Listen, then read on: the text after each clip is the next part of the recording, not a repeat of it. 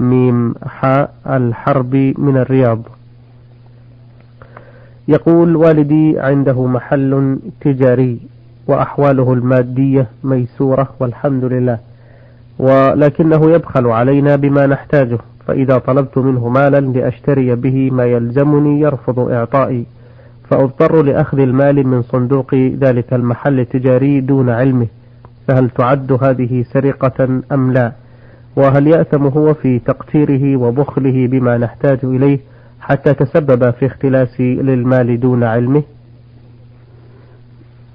الحمد لله رب العالمين، وأصلي وأسلم على نبينا محمد وعلى آله وأصحابه أجمعين. هذا السؤال تضمن شقين: منع الوالد لما يجب عليه من نفقة عليك، وهذا محرم عليه، وذلك لأن الوالد يجب عليه الإنفاق على ولده،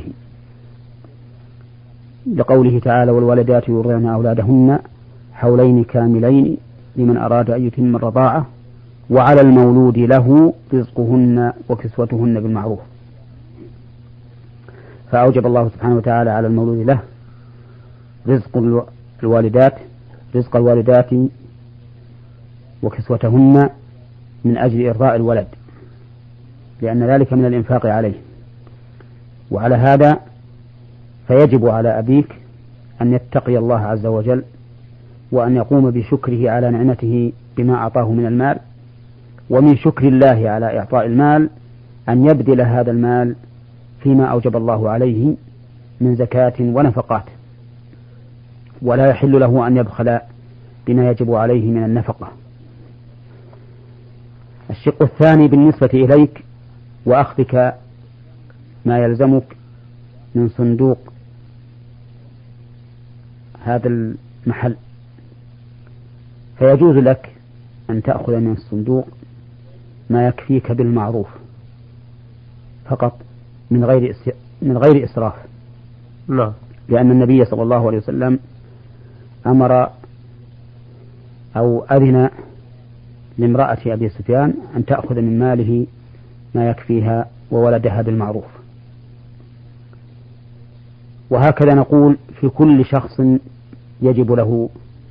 تجب له النفقة على شخص، ويكون الملزم بهذه النفقة بخيلا لا يعطي ما يجب، فإن لمن له النفقة أن يأخذ بقدر نفقته ما قدر عليه من ماله، ولكن بالمعروف كما قال النبي عليه الصلاة والسلام، بحيث لا يزيد عما يجب لمثله.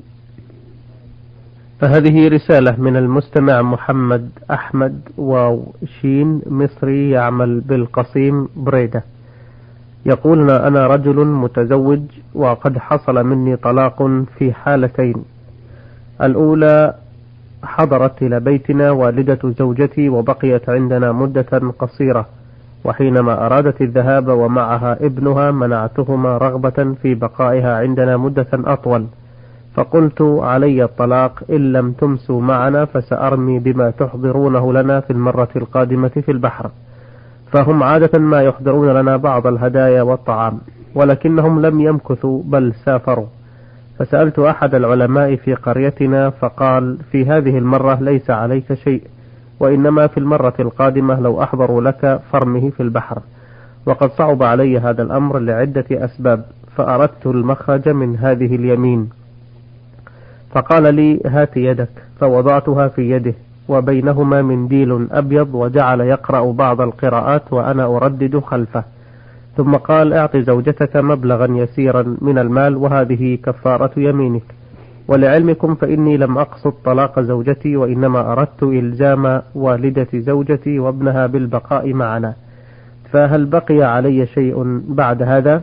والحالة الثانية: حينما حدثت منازعة بين زوجتي ووالدتي، تركت زوجتي البيت وذهبت إلى بيت أهلها، وقد أردت إصلاح ما بينهما، فذهبت وأخذت زوجتي لكي تراضي والدتي، وفي الطريق كانت تتكلم، فقلت لها: علي الطلاق ألا تتكلمي في الطريق، ولكنها لم تسكت وتكلمت بعد أن حلفت، فذهبت إلى العالم الأول نفسه وأفتاني بمثل ما فعله في المرة الأولى، علما أنني أيضا في هذه اليمين الأخيرة لم أقصد الطلاق، وإنما أردت المنع لها من الكلام، فهل يقع منهما شيء وماذا يلزمني فعله الآن؟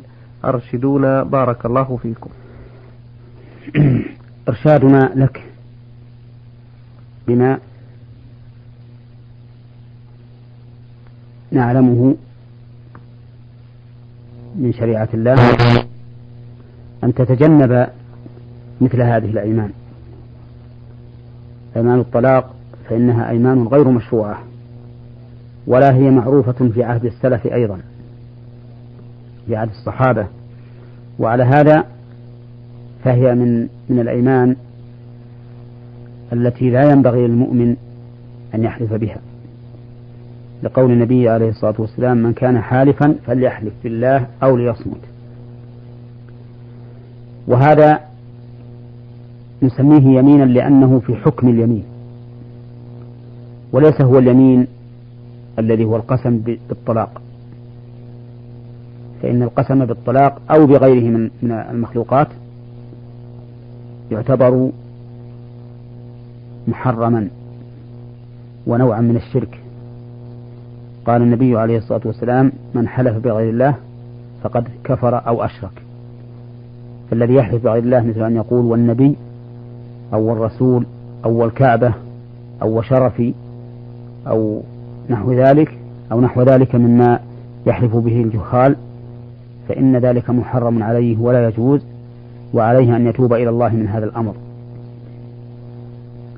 أما بالنسبة لما وقع منك على والدة زوجتك وعلى زوجتك في المرة الثانية، فقد صرحت في سؤالك أنك لم تريد الطلاق، وإنما أردت اليمين، حيث أردت منع والدة زوجتك من السفر، وأردت منع زوجتك من الكلام في أثناء الطريق.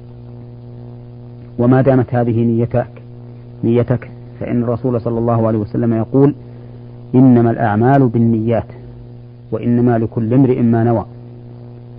ولكن كفارة ذلك ليس كما قال لك المفتي الذي استفتيته، بل كفارة ذلك أن تطعن 10 مساكين أو تكسوهم، وإطعامهم إطعام المساكين في كفارة اليمين يكون على وجهين: فإما أن تصنع طعاما غداء أو عشاء فتدعوهم إليه، أي تدعو المساكين إلى هذا الغداء أو العشاء فيأكلون، وإما أن تعطيهم إياه بدون طبخ، ومقداره 6 كيلوات من الرز، ويحسن أن تجعل معه لحما يكون إداما له حتى يتم الإطعام، وذلك لأن الله سبحانه وتعالى أطلق الإطعام ولم يقدر ما يطعم، فقال سبحانه وتعالى: فكفارته إطعام 10 مساكين أو كسوتهم، فبين المدفوع إليه ولم يبين المدفوع. فما جرت فيه العادة أن يكون طعاما فهو طعام، وقد علم أن الغداء أو العشاء يعتبر إطعاما لهم، فيقال: أطعمتهم إذا غديتهم. وعلى هذا فأنت الآن يلزمك كفارة يمين: إطعام 10 مساكين أو كسوتهم. وفي هاتين الحالين اختلف أهل العلم: هل يجب عليك كفارتان، لكل يمين كفارة، لاختلاف المحلوف عليه، أو تكفيك كفارة واحدة، لأن الكفارة من جنس فتعدد الموجبات لها لا يلزم منه تعددها، كما لو أحدث الإنسان بعدة أنواع من الحدث فإنه يجزئه وضوء واحد، يعني أن الإنسان لو نام وأكل لحم إبل وخرج منه ريح وبول وغائط فإنه يكفيه وضوء واحد عن هذه 5 كلها، لأن الموجب فيها شيء واحد. فكذلك الأيمان إذا كان الموجب فيها شيئا واحدا فإنه يكفيه عنها جميعها كفارة واحدة. هذا هو المشهور من مذهب الإمام أحمد، وإن أتيت بكفارتين لاختلاف الفعلين فهو أحسن وأحفظ. بالنسبة لما أفتاه به هذا الشخص، يعني كونه يدفع شيئا من المال إلى، قلت لا في أثناء الجواب أنه ليس بصحيح، لكن هل بالنصيحة إلى مثل هؤلاء الذين يتولون الإفتاء؟ نعم. النصيحة إلى هؤلاء الذين يتولون الإفتاء بغير علم أن نقول لهم ولأمثالهم ليحذروا من هذا العمل المحرم، فإن الله سبحانه وتعالى يقول: قل إنما حرم ربي الفواحش ما ظهر منها وما بطن والإثم والبغي بغير الحق وأن تشركوا بالله ما لم ينزل به سلطانا وأن تقولوا على الله ما لا تعلمون. فقرن سبحانه وتعالى القول عليه بلا علم، قرنه بالشرك به، ومعلوم أن الشرك أعظم الذنوب وأكبرها، والقول على الله بلا علم يتضمن القول على الله في ذاته، والقول على الله في أسمائه وصفاته، والقول على الله في أحكامه، والقول على الله في أفعاله. فالمفتون بالأحكام الشرعية قائلون على الله في أحكامه، فلا يحل لهم أن يفتوا بغير علم. وثبت عن النبي عليه الصلاة والسلام أنه قال: من كذب علي متعمدا فليتبوأ مقعده من النار. فهؤلاء المفتون في الحقيقة يرتكبون إثما عظيما، ولا أدري ماذا يحمل هؤلاء المفتين على التسرع في الفتوى وعلى التسابق فيها، ما أدري ما الذي يحملهم، مع أن الأمر خطير جدا وعظيم، والإنسان مفتي واسطة بين الله وبين عباده في تبليغ شرعه، ومن أظلم ممن كذب على الله وكذب بالصدق إذ جاءه. فأنا أنصح هذا الأخ المفتي أن يفتي بغير علم، أنصحه يعني عن الفتوى بغير علم، وأحذره من ذلك هو وغيره أيضا. وأقول الحمد لله، إذا كنت تعلم وعندك علم فأفتي الناس بما تعلم، واستعن بالله عز وجل واسأله التوفيق والهداية. وإن كنت لا تعلم فإنما عليك الصبر حتى تراجع المسألة وتتبينها من كلام أهل العلم. ثم إنه ينبغي للإنسان إذا نزلت به نازلة، لا سيما النوازل المشكلة، أن يلجأ إلى الله سبحانه وتعالى في سؤال التوفيق للصواب، وأن يستغفر الله عز وجل عند إصدار الفتوى. وقد استنبط بعض العلماء ذلك من قوله تعالى: إنا أنزلنا إليك الكتاب بالحق لتحكم بين الناس بما أراك الله ولا تكن للخائنين خصيما واستغفر الله إن الله كان غفورا رحيما. هذا المستمع أبو بكر حبيب الحاتمي من الصومال دينسور يقول: لماذا لم تبتدأ سورة التوبة بالبسملة كغيرها من السور؟ فإننا إذا أردنا قراءتها نقول قبل البدء فيها: أعوذ بالله من النار ومن شر الكفار ومن غضب الجبار والعزة لله ولرسوله، ثم نبدأ في السورة، فهل هذا مشروع أم مخالف؟ هذا الدعاء الذي ذكرت عند ابتداء سورة براءة هذا مبتدع لا أصل له، ولا يجوز للإنسان أن يبتدأ به السورة. وقد رأيت وأنا صغير، رأيت هذا مكتوبا على هامش بعض المصاحف، والواجب لمن اطلع عليه أن يطمسه وأن يزيله، لأن هذا من البدع الذي لم ترد عن النبي عليه الصلاة والسلام. وأما بالنسبة للشق السؤال الأول، وهو أنها لم تبتدأ هذه السورة بالبسملة، فلأنها هكذا جاءت، لأنه لو كانت البسملة موجودة فيها لكانت محفوظة ولكانت موجودة، لأن الله يقول: إنا نحن نزلنا الذكر وإنا له لحافظون. فهي هكذا جاءت عن النبي صلى الله عليه وسلم، وقد أشكل على الصحابة رضي الله عنهم فيما يروى عن عثمان هل هي سورة مستقلة أم آخر سورة الأنفال، فوضعوا بينهما فاصلا دون بسملة.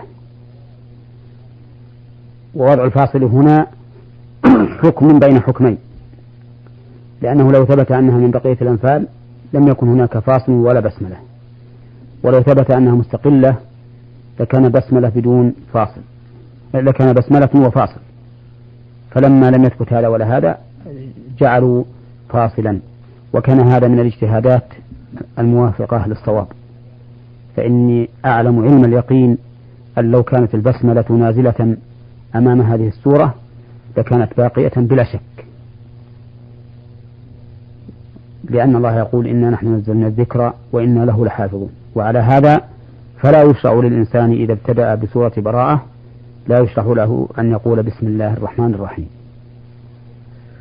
بارك الله فيكم. هذا المستمع نون عين، جمهورية اليمن الديمقراطية، عدن، يقول أنا رجل متزوج من امرأة وقد عشنا حياة سعيدة هانئة إلى أن تدخل أهلها بالإفساد بيننا وإيقاع الخصومة والمشاكل، وقد حاولت إنهاء كل الخلافات والمشاكل، فكانت إذا أخذها أهلها أذهب وأراضيها ثم أعيدها إلى منزلي معي، وهكذا إلى أن مليت من كثرة المشاكل والخلافات فطلقتها طلقة واحدة، ولأجل ذلك ذهبت إلى أهلها وبقيت عندهم سنة، ولكون الرغبة من كل منا في الآخر لا زالت، فقد استشرت أهلها في إعادتها ووافقوا نظير مبلغ من المال حددوه هم ووافقت عليه، وفعلا دفعت المال واسترجعتها بدون عقد جديد، فهل علي في ذلك شيء أم لا؟ هذه المرأة التي طلقتها ثم بقيت عند أهلها سنة، إن كانت عدتها قد انقضت فإنه لا بد من أن تعقد عليها عقدا جديدا، وإن كانت عدتها لم تنقضي فإنه يكفي إرجاعها بدون عقد. قد يقول السامع كيف تبقى سنة ولم تنتهي عدتها؟ فأقول نعم يمكن ذلك، يمكن أن تكون حاملا ولم تضع الحمل بعد، يمكن أن تكون مرضعا والمرضعة عادة لا تحيض، وذوات الحيض لا بد لإكمال العدة من 3 حيض كاملة، فإذا كانت لم يأتها الحيض بعد فإنها تنتظر حتى يأتيها الحيض، حتى تفطم الصبي ويأتيها الحيض فتحيض 3 مرات. وأما ما اشتهر عند العامة من أن عدة الطلاق 3 أشهر مطلقا لغير الحامل فهذا ليس مبنيا على أصل صحيح، وإنما العدة ب3 أشهر لامرأة غير حامل ولكنها لا تحيض لصغر أو كبر أو سبب آخر. المهم أن 3 الأشهر لا تكون عدة إلا لمن لا تحيض، فأما من تحيض فإن عدتها 3 قروء أي 3 حيض ولو طالت المدة. وعلى هذا فلو ارتفع حيضها لمرض أو لرضاع أو نحو ذلك فإنها تنتظر حتى يعود الحيض بعد زوال السبب وتعتد به، فإن زال السبب المانع من الحيض ولم يعد الحيض فإن هناك خلافا بين أهل العلم هل تنتظر حتى تبلغ سن الإياس أو أنها تنتظر كعدة الآيسة من حينما ينقطع السبب. نعم. لو فرضنا أن هذه المرأة وضعها طبيعي، يعني ليست مرضعا وليست حاملا وكانت تحيض كل شهر، فعلى هذا تكون قد خرجت من العدة؟ نعم على هذا إذا كانت نعم. ولا تجوز له إلا بعقد جديد. نعم. إذا كانت تحيض كل شهر مرة. نعم. وكانت هذه المرأة المطلقة قد حاضت 3 مرات فإنها لا تحل له إلا بعقد. هذا إذا لم يكن الطلاق الذي وقع منه آخر 3 تطليقات كما يتبين من سؤاله، فإن ظاهر الحال أنه ما طلقها قبل هذا مرتين. نعم هكذا يبدو. لو كان استرجاعها، يعني هو نوى استرجاعها أو ربما تلفظ به ولكن أهلها رفضوا أن تذهب إلى منزل زوجها، إذا رجعها في العدة نعم فإنها تكون زوجة له سواء رضي بذلك أهلها أم لا، حتى لو لم تأتي إلى منزله. ولو لم تأتي إلى منزله. نعم. ولو لم تأتي إلى منزله. جزاكم الله خيرا. لكن في مثل هذا الحال أقول في مثل هذا الحال ينبغي أن يشهد على الرجعة حتى لا يحصل إنكار منها أو من أهلها. نعم. هذه رسالة من المستمع الحاج إدريس حماد سوداني مقيم بالعراق، يقول: هل هناك قاعدة شرعية يعتمد عليها في تحريم وتحليل أكل الحيوانات؟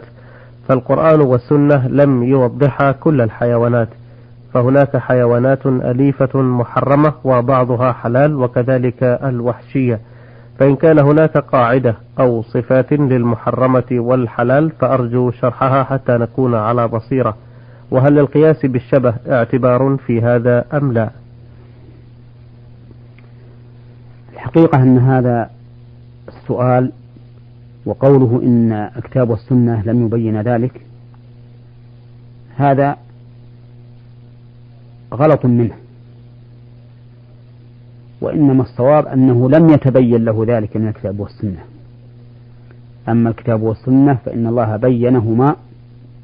بين فيهما كل شيء، فالقرآن كما قال الله عنه تبيان لكل شيء، والسنة الإيمان بها وتنفيذ أحكامها من الإيمان بالقرآن، فهي متممة ومكملة ومفصلة لما أجمل ومفسرة لما أبهم، ففي القرآن والسنة الشفاء والنور والهداية والاستقامة لمن تمسك بهما. ولا يوجد مسألة من المسائل التي تحدث إلا وفي القرآن والسنة حلها وبيانها، لكن منها ما هو مبين على سبيل التعيين، ومنها ما هو مبين على سبيل القواعد والضوابط العامة، ثم الناس يختلفون في هذا اختلافا عظيما، يختلفون في العلم ويختلفون في الفهم، كما يختلف أيضا إدراكهم لما في القرآن والسنة بحسب ما معهم من الإيمان والتقوى، فإنه كلما قوى الإيمان بالله عز وجل وقبول ما جاء به القرآن والسنة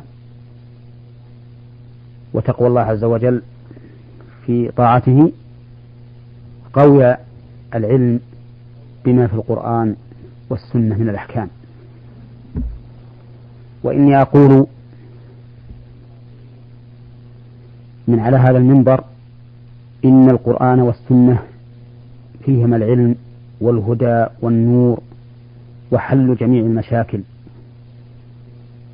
وأن نظامهما ومنهاجهما أكمل نظام وأنفعه وأصلحه للعباد، وأنه يغلط غلطا بينا من يرجع إلى النظم والقوانين الوضعية البشرية التي تخطئ كثيرا، وإذا وفقت للصواب فإنما تكون صوابا بما وافقت فيه الكتاب والسنة. وأقول لهذا الأخ إن هناك ضوابط لما يحرم، فأقول الأصل في كل ما خلق الله تعالى في هذه الأرض أنه حلال لنا من حيوان وجماد، لقوله تعالى هو الذي خلق لكم ما في الأرض جميعا،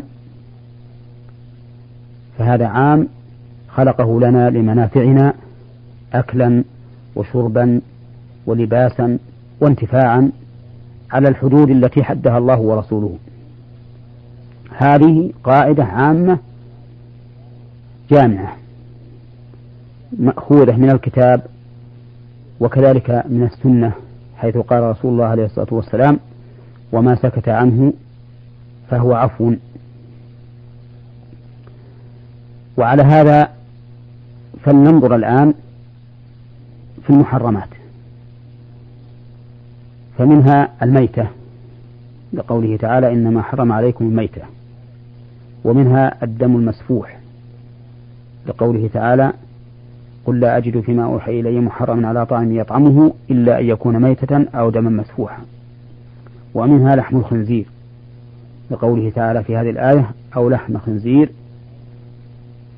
وإنما حرمت هذه الثلاثة لأنها رجس، فإن قوله فإنه أي هذا المحرم الذي وجده الرسول عليه الصلاة والسلام رجس، وليس الضمير عائدا إلى لحم الخنزير فقط كما قاله بعض أهل العلم، لأن الاستثناء إلا أن يكون أي ذلك المطعوم ميتة أو دما مسفوحا أو لحم خنزير، فإنه أي ذلك المطعوم من الميتة والدم المسفوح ولحم الخنزير رجس. ومنها الحمر الأهلية، ثبت ذلك في الصحيحين عن النبي صلى الله عليه وسلم أنه أمر أبا طلحة فنادى إن الله ورسوله ينهيانكم عن لحوم الحمر الأهلية فإنها رجس.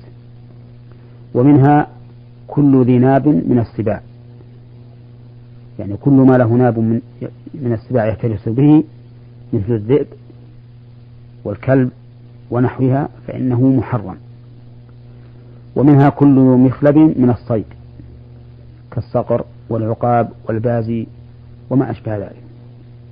ومنها ما تولد من المأكول وغيره كالبغال، فإن البغل متولد من الحمار إذا نزع على الفرس على أنثى الخيل، والخيل مباحة والحمر محرمة، فلما تولد من المأكول وغيره غلب جانب التحريم فكان حراما.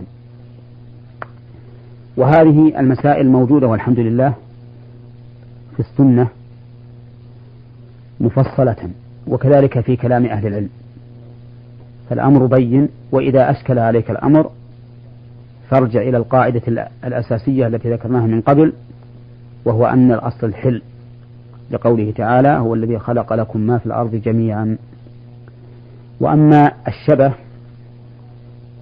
فهذا لجأ إليه بعض أهل العلم وقال إنه إذا لم نعلم حكم هذا الحيوان هل هو محرم أم لا فإننا نلحقه حكما بما أشبهه، ولكن ظاهر الأدلة يدل على أن المحرم معلوم بنوعه أو بالضوابط التي أشرنا إليها، كما في قوله عليه الصلاة والسلام كما حرم النبي عليه الصلاة والسلام كل ذي ناب من السباع وكل ذي مخلب من الطير. نعم. جزاكم الله خيرا. أيها الإخوة الأعزاء، في حلقتنا اليوم استعرضنا رسائل الإخوة ميم حاء الحرب من الرياض، والمستمع محمد أحمد واو شين مصري يعمل بالقصيم بريدة، والمستمع أبو بكر حبيب الحاتمي من الصومال دينسور، والمستمع نون عين جمهورية اليمن الديمقراطية عدن، والمستمع الحاج إدريس حماد سوداني مقيم بالعراق. وبقي له سؤال سوف نعرضه إن شاء الله في إحدى الحلقات القادمة. أيها الإخوة الكرام، باسمكم جميعا نشكر الشيخ محمد بن صالح العثيمين المدرس بكلية الشريعة بجامعة الإمام محمد بن سعود الإسلامية بالقصيم، وإمام وخطيب المسجد الجامع الكبير بعنيزة، والذي تولى الإجابة عن أسئلتكم في حلقتنا اليوم. شكرا لكم أيضا على حسن متابعتكم، وإلى اللقاء، والسلام عليكم ورحمة الله وبركاته. نور على الدرب، برنامج يومي يجيب فيه أصحاب الفضيلة العلماء على أسئلة المستمعين الدينية والاجتماعية. البرنامج من تقديم وتنفيذ أحمد عبد العزيز الغامدي.